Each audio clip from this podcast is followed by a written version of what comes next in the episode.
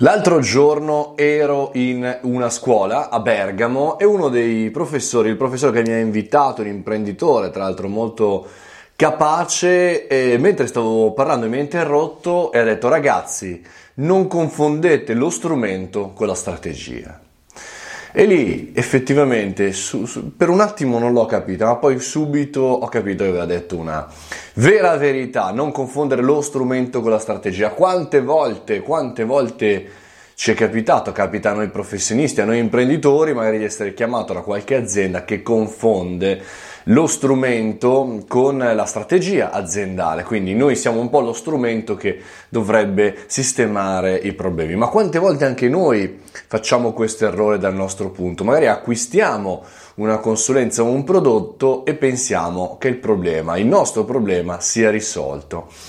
In realtà no, in realtà quando ci affidiamo a dei consulenti a nostra volta o le aziende si affidano a noi, acquistano la nostra esperienza, acquistano le nostre ore, ma non acquistano la loro strategia.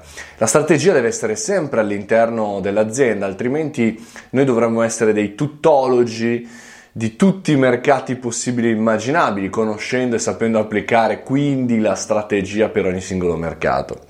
E questa è una cosa che dimentichiamo spesso, un po' voi perché eh, le aziende non conoscono ancora il digitale, va detto.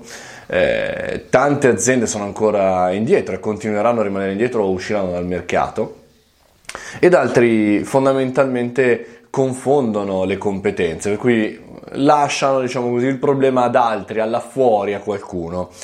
Stavo appunto ragionando in questo caso perché, come sapete, a gennaio scatta il termine ultimo per la fatturazione elettronica. Al di là che c'è una serie di problemi quasi insuperabili per il mondo della privacy, per la fatturazione elettronica, al di là del garante della privacy, al di là delle solite manfrine, però facciamo finta che sia tutto a posto, il problema nostro non è lo strumento, la fatturazione elettronica, ma è la strategia per cui lo utilizziamo. Anche in quel caso fatemi mille esempi della vostra vita professionale e non soltanto in cui confondiamo lo strumento con la strategia. Scrivetemeli qui nei commenti e chiacchieriamoci un po' sopra sullo strumento, anzi no, meglio, sulla strategia.